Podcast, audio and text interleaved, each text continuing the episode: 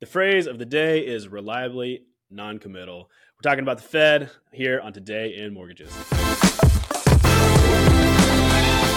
Hey, what's going on, everybody? Welcome back to the show. We're talking about what's real, what's hype, and what you should actually be paying attention to out there in the world of mortgage and real estate news. It's it's today in mortgage, and yesterday was a big day with the Fed, was it not, Rich?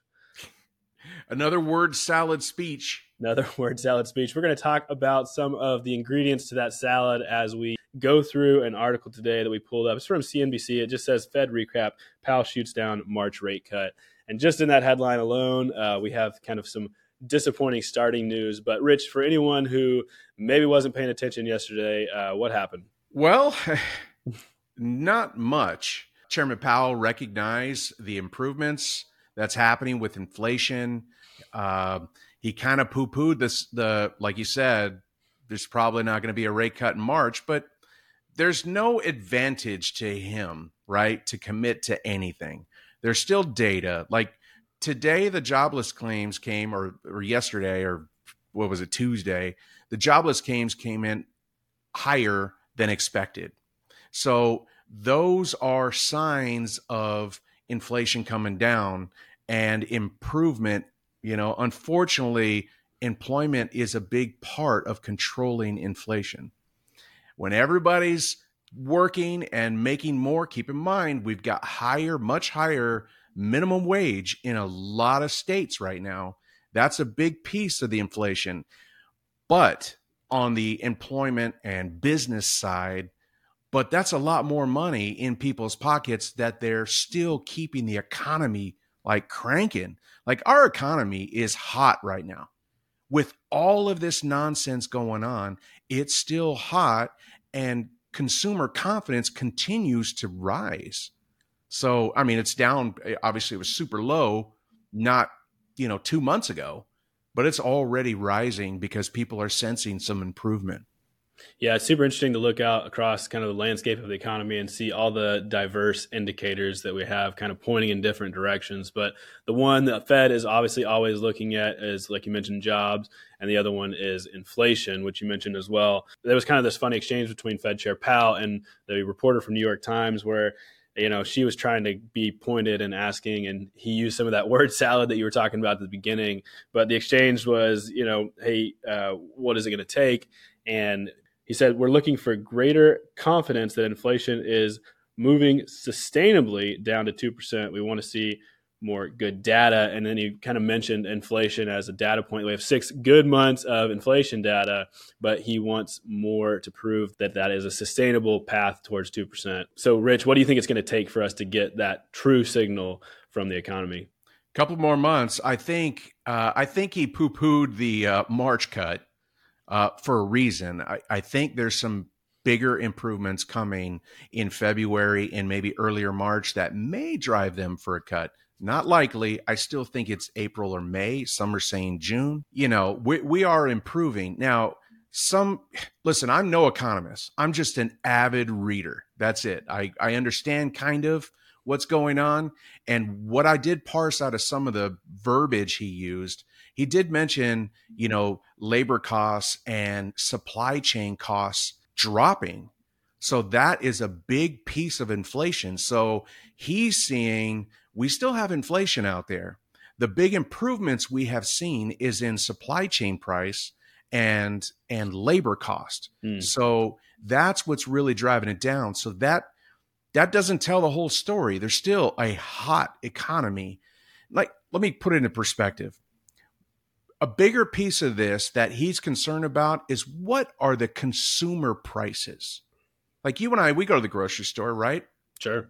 Get a box of uh, frosted flakes for the kids. Wink, wink. I love frosted flakes. It used to be a nice big box for six bucks. Now it's a smaller box, probably 70% of what it used to be, and it's $2 more.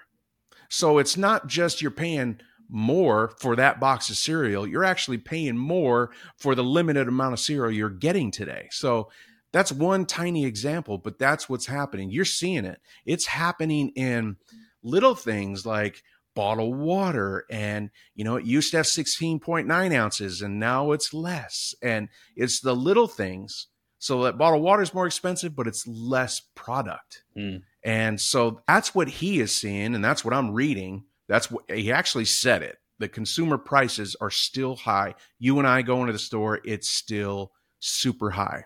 Hmm.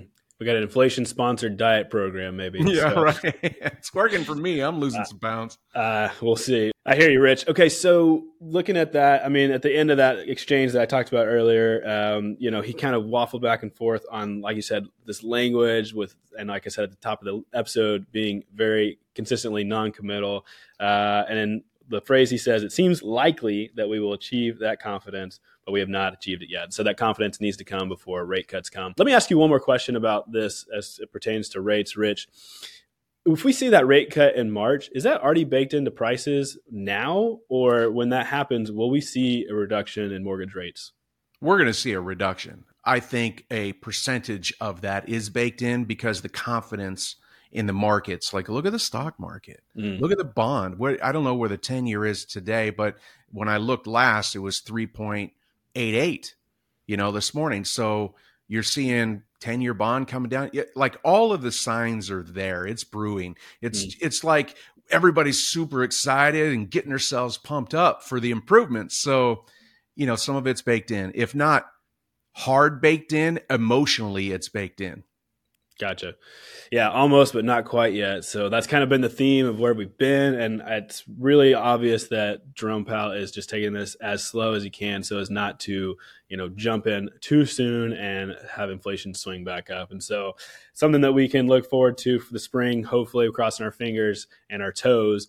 But We'll see. Uh, hey, Rich. So before we get into some final comments on this, I just want to remind everyone out there that we are probably the best network in mortgages, network funding, and it's been a joy to share kind of our experience here with you. If you're interested in learning more about that and the kind of commentary and insight that people like Rich and other people in our company give to everyone inside the network every day to help us win in a tough economy, click the grow link below to learn more about us get in touch and we'd be happy to reach out tell you what that's all about. So rich we're looking forward to the spring. There's a lot of good indicators out there. We have a fed that is going to slow roll us but what's coming down the pipeline? What are we excited about? And what do we have to look forward to this year? Good things. You know uh, listings are uh, existing home listings are improving and most markets uh, you know, interest rates are improving. It's it's normalizing, like I've mentioned in several you know episodes before this one, and buyers are just realizing that okay, you know, here's where the rates are today. They're not just going to sit and wait for a half a point reduction in interest rate. If they need to buy, they're going to buy now. Definitely. And buyers aren't waiting. And so you shouldn't wait either. You need to be out there and marketing yourself well. We have a free resource. You can check it out. There's another link below. It is our five ways to get ahead while the market is down and it's swinging back up, guys. So get out there, market yourself well now so that you're ready to be available to those buyers, those borrowers when they are ready because they are coming. Thanks so much for watching, listening, Rich. Thank you so much again, always for making us smart on all things mortgage and real estate. And we appreciate everyone out there. We'll see you next time on Today in Mortgages.